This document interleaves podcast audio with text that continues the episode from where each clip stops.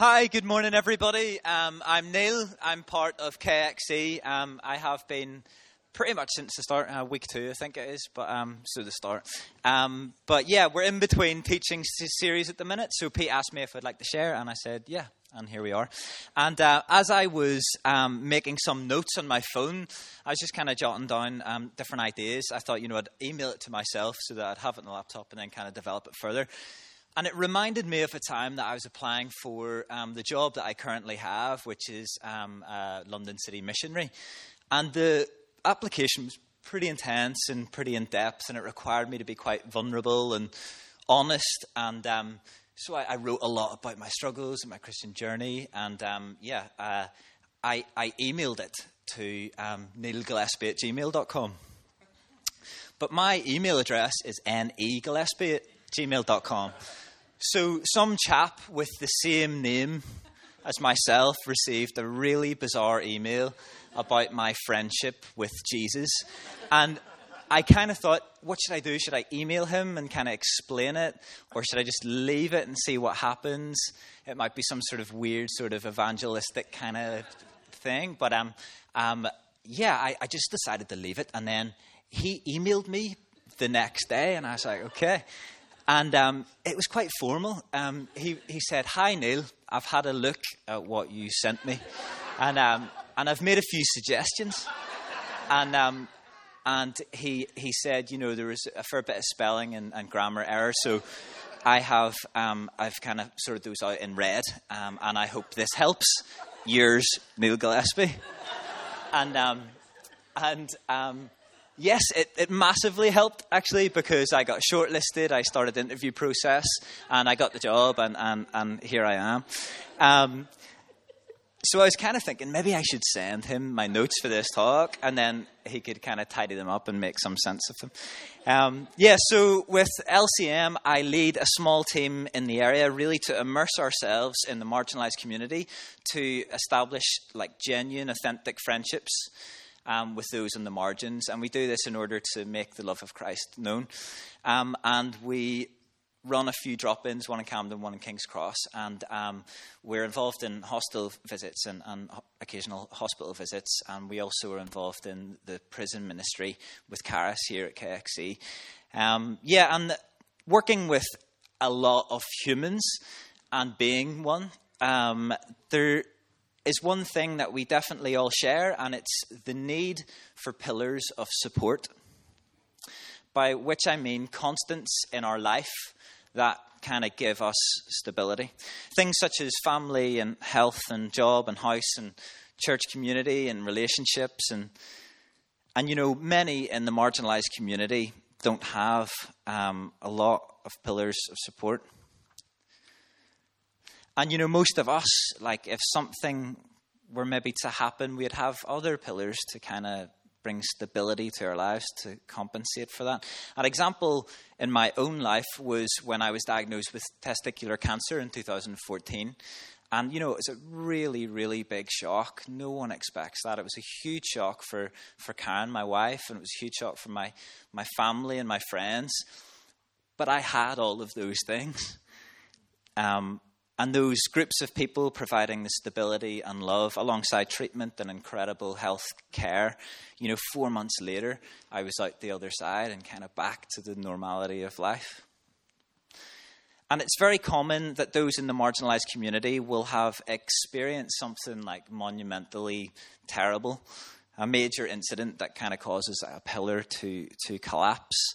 And, you know, they are called trigger points or crisis points. But I think um, guy Jack uh, Jack London, who wrote a book in 1903 called "The People of the Abyss" um, about homelessness in London in, in, like the early you know 1900s, incredible. He calls it the thing. Um, quite simply, then the thing happened. And the thing leads to trauma. A definition of trauma, trauma being the result of an overwhelming amount of stress that exceeds one's ability to cope. And when people can't cope, we find things to help us cope. We self medicate. And um, often for people in marginalized community, they find the reality of their lives too difficult. Um, so the option to numb that reality is, is understandable. And it's obvious that coping mechanisms are drastic. And the result is the monster of dependency gets fed and it grows and it gets fed and it grows. And look, I'm not an expert on addiction, but I am friends with a lot of addicts. And it seems to me that the problem isn't drinking or using. I mean, yes, it's a problem, but it's not actually the problem. They're all attempts to solve problems. And all of us try to solve problems with problems. Maybe not as extreme as crack. Um, Russell Brand says this Addiction is when natural biological imperatives like the need for food, sex, relaxation, or status become prioritized to the point of destructiveness. It is exacerbated by a culture that understandably exploits this mechanic as it's a damn good way to sell Mars bars and Toyotas. In my own blessedly garish addiction, each addictive pursuit has been an act of peculiar faith that the action will solve a problem. Um, last week, Emma had a, a rat anecdote in her talk, and it was exceptional, so I feel like I should put one in mine. Um, and there was a fascinating uh, bit of research done on addiction. It was done by psychologist uh, Bruce K. Alexander, who led the Rat Park study in 1978. And a rat was placed in a cage with two dispensers, one with plain water and one with morphine laced water, essentially diluted heroin. And the rat got addicted to the morphine and died. Brutal. It was the 70s. Um, a second study was done whereby a rat was placed in a cage with other rats this time, free to play and run about and go on little wheels and go down little chutes, free to mate, a sort of kind of rat park. And the same two dispensers were there. And interestingly, the rat didn't take or get addicted to the morphine laced liquid. And the hypothesis was this that the opposite of addiction isn't sobriety, the opposite of addiction is connection. And I suppose from um, a theological perspective, we know that disconnection from God creates all sorts of problems for mankind, right? Like sin is ultimately a disconnection from God. Yes, individual bad choices, but also a condition or an illness or a way collectively whereby humanity misses the mark. Humanity going in a different direction than was ever intended, deciding for itself what's good, what's evil, what's just, what's not, who's in, who's out, what matters, what doesn't. And as Pete often reminds us, um, God repeatedly says to the people of Israel, I will be your God. You will be my people. I'm the source of light and life. And if you stay close to me, if you stay in relationship with me, you will receive life. But if you disconnect yourself with me, you will no longer be in relationship or connected to the source of life. So you'll ultimately face death. How can I impart my vitality? How can you receive it? How can you flourish if you disconnect from me? Humanity needs to stay connected to stay well. Um, Brené Brown says, without connection, pain and suffering is always present. So, what is this ultimate connection? Is it a thing? Is it real? What does it look like? And it's one word, shalom. And uh, the Hebrew word shalom appears over 500 times in Scripture, but it's often, as we know, translated as peace, which is great, but it's not enough. Um, peace could be understood as the absence of conflict, and shalom carries so much more than that. Uh, Cornelius Plantinga um, says this Shalom is the webbing together of God, humans, and all creation in justice, fulfillment, and delight. Shalom means universal flourishing, wholeness, and delight. A rich state of affairs in which natural needs are satisfied and natural gifts fruitfully employed. Shalom, in other words, is the thing, is the way things ought to be the full flourishing of human life in all aspects as God intended it to be. perfect connection, completeness, harmony, well being, balance, and delight. All of these things. And we come across this clearly the beginning in Genesis as God creates mankind and in perfect balance and harmony with Himself.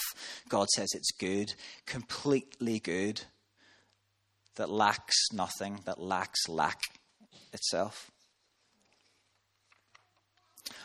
And uh, so there are four components to this word shalom. Um, being in perfect harmony and connection in four areas God, each other, self, and the earth. But as sin enters the story in Genesis, we see a fracture of all these things. Adam and Eve hide from God, so that perfect relationship between humanity and God breaks. Guilt enters the story. They turn on each other. Adam blames Eve, Cain kills Abel, so shalom with each other is fractured, and blame and death enter the story. They are no longer at peace with themselves. They experience shame and cover their bodies, and shame enters the story. And finally, the earth God curses the ground so that weeds and thorns make it difficult to produce crops. So mankind's relationship with the earth is fractured, and struggle and difficulty enter the story. And I wonder for us, where's the greatest sense of disconnect or, or distance with these four areas?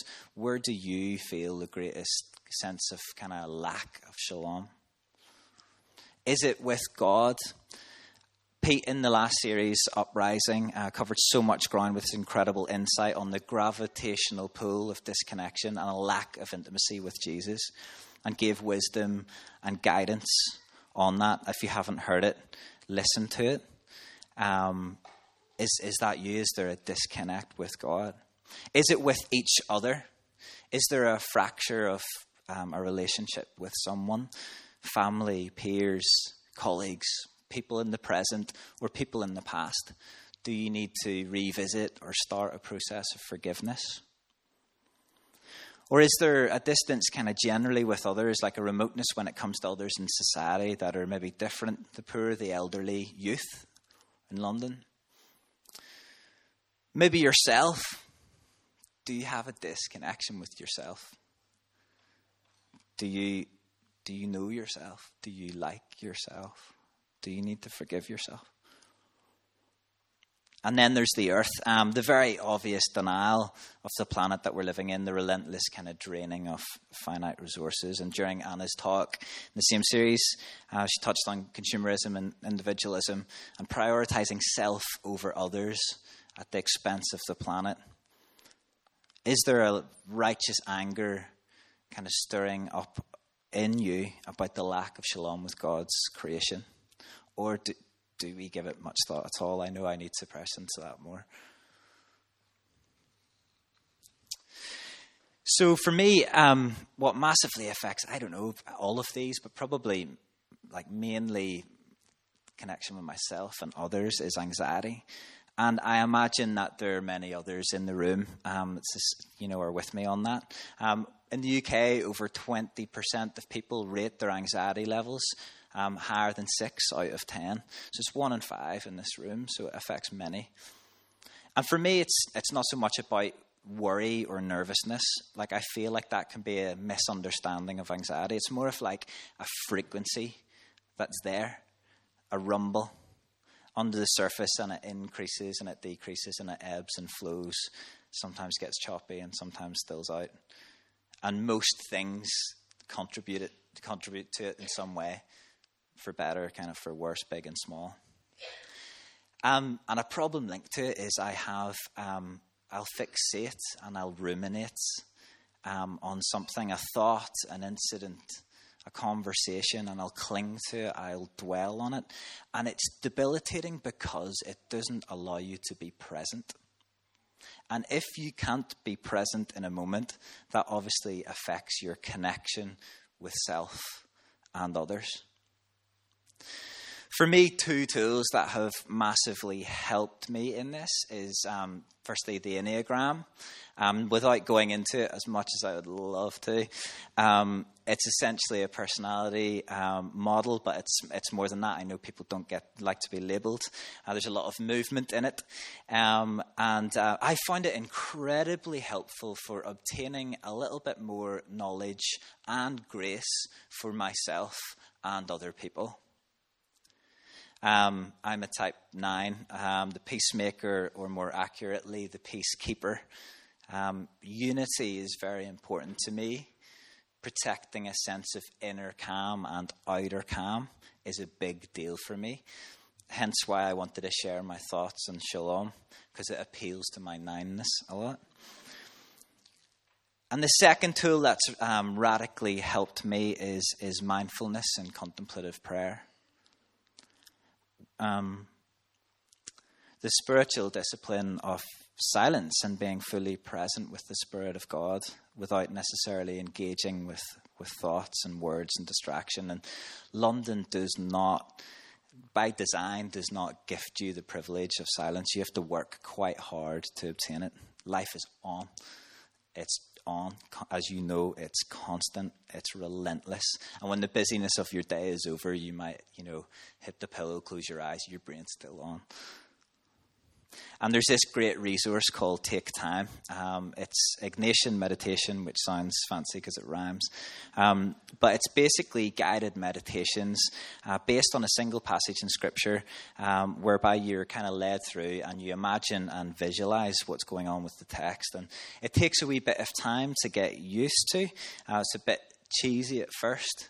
Um, the audio is picture yourself walking with Jesus by the Sea of Galilee. um, I love it. I absolutely love it. and there's always this bit where you're invited to sit down with Jesus and you picture him saying your name. And this one time, I was going through a difficult patch, and um, and just hearing Jesus say my name floored me, like it got me. It brought me to tears. It was incredible. It was shalom. It was connectedness. It was intimacy. And it's in Jesus we find the full embodiment of shalom. Paul writes in Colossians, For all things were created by him, all things were created through him and for him. He himself is before all things, and all things are held together in him. For God was pleased to have all of his, his fullness dwell in him and through him to reconcile himself to all things by making peace through his blood shed on the cross. And Isaiah writes 700 years before Jesus this almighty prophetic announcement of the, the coming of this embodiment of shalom. It says, it's a Christmas one. For to us a child is born, to us a son is given and the government will be on his shoulders, and he will be called Wonderful Counselor, Mighty God, Everlasting Father, Prince of Peace. Of the greatness of his government and peace, there will be no end. He will reign on David's throne and over this kingdom, establishing and upholding it with justice and righteousness from that time on and forever. Oh, and by the way, um, one thing that's quite apparent is that injustice and shalom can't share the same space. Um, the message translation of Isaiah 57 says, Peace to the far off, peace to the near, near at hand, says God, and yes, I will heal them. But the wicked or storm battered seas that can't quiet down, the waves stir up garbage and mud. There's no peace, says God, for the wicked. And I can't and won't try to put it any better than Martin Luther King, who said, Injustice anywhere is a threat to justice everywhere. Yeah. So if a key attribute of shalom is justice, then injustice and shalom cannot share the same space. So for me, it's with um, just this, a more expansive view and understanding of shalom that some of the verses that talk about peace just come alive and take on this new significance for me. John 14, 27, peace I leave with you, my peace I give you. I do not give to you as the world gives. Do not let your hearts be troubled and do not be afraid. And the, the Orthodox Jewish Bible states as Shalom Hashem, I leave with you, my shalom I give to you. In other words, my state of perfect connection and balance and harmony with all things, I, I give to you, I make available to you, and the world cannot.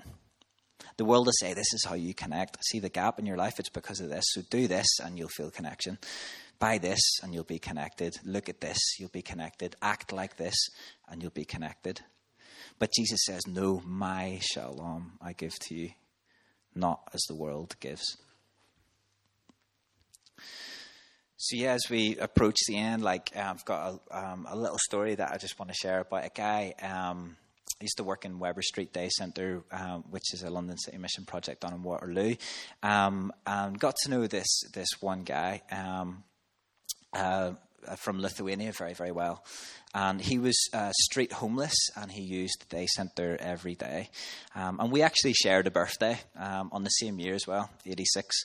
Um, and he also had the same shoe size as me, maybe not as coincidental. Um, uh, but we, my, my shoes that I hadn't I'd finished with, I kind of passed them on to him and we had a bit of a connection. But he was the most exceptional table, table tennis player, too. But um, over a few years, Luke and I got to know him um, you know, very well. Uh, entered into, yeah, what felt like a meaningful and authentic relationship, and um, we often listened to him, comforted him, um, give advice, practically helped. But then he would maybe be barred for a spell from the project. We wouldn't see him, and it was kind of turbulent. Um, but he grew up in an uh, in an orphanage and had a had a really really sad story.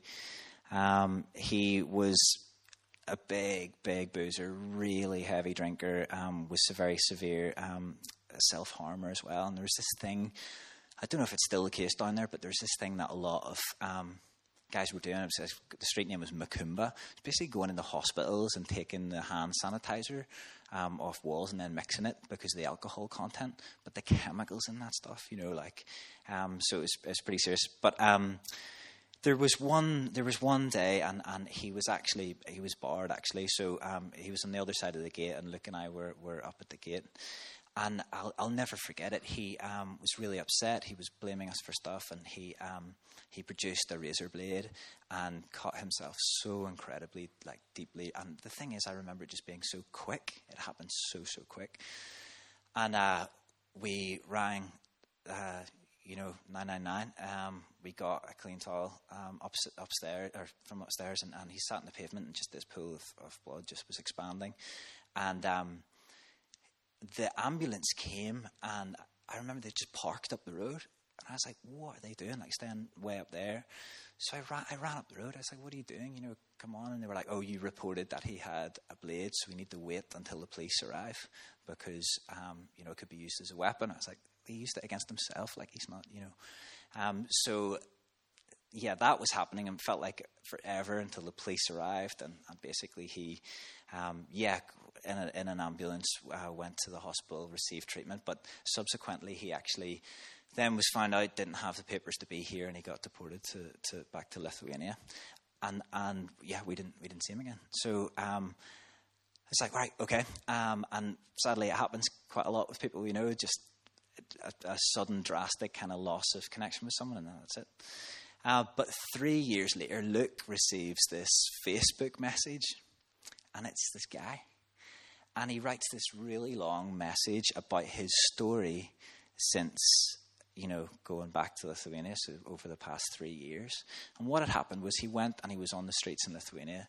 Um, he was using, um, but he came into connection with a local church, like a community Baptist church, and he, he got clean. And he, um, yeah, he became a Christian. Um, he got in touch with his family, well, his sister again, and he actually started to work for the church in helping other addicts on the streets in Lithuania. And I just find it the most incredible, you know, example of the restorative nature of shalom. Like it's actually real. Like, um, like for him, all this pain and disconnection changed you know, coming into connection and relationship with God again, choosing to follow Jesus, being reconciled to his family, his sister, finding meaningful relationship and finding connectedness in this new church family and finding belonging there, forgiving himself, making peace with himself, stopping the self harm, receiving purpose and identity by now helping others. It's incredible. Um, here's a great quote Shalom is a hint of what was, what should be, and what will one day be again. Where sin disintegrates and isolates, shalom brings together and restores. Where fear and shame throw up walls and put on masks, shalom breaks down barriers and frees us from the pretense of our false selves. Yeah, shalom brings together and restores. And I would love this radical transformation to be a regular and an instant thing, you know, and it can of does happen, but it's so often long and slow and up and down, and it was for our for our friend. Um, Randy S. Woodley says, Shalom is not a utopian destination, it's a constant journey. And in our own lives and the lives of others, we need to celebrate any and every example of restoration, any move towards wellness, and any hint of reconciliation. Tim Keller says, when anything heals the rupture and closes the gap between us and God, there should be a celebration, a joyful meal in God's presence. So, I suppose if the kingdom is God's perfect and abundant rule and reign, and its king is Christ, the manifesto is shalom, and we are invited to be agents of it and participators in it. May our prayer be that of St. Francis of Assisi Lord, make me an instrument of thy peace. Let's stand.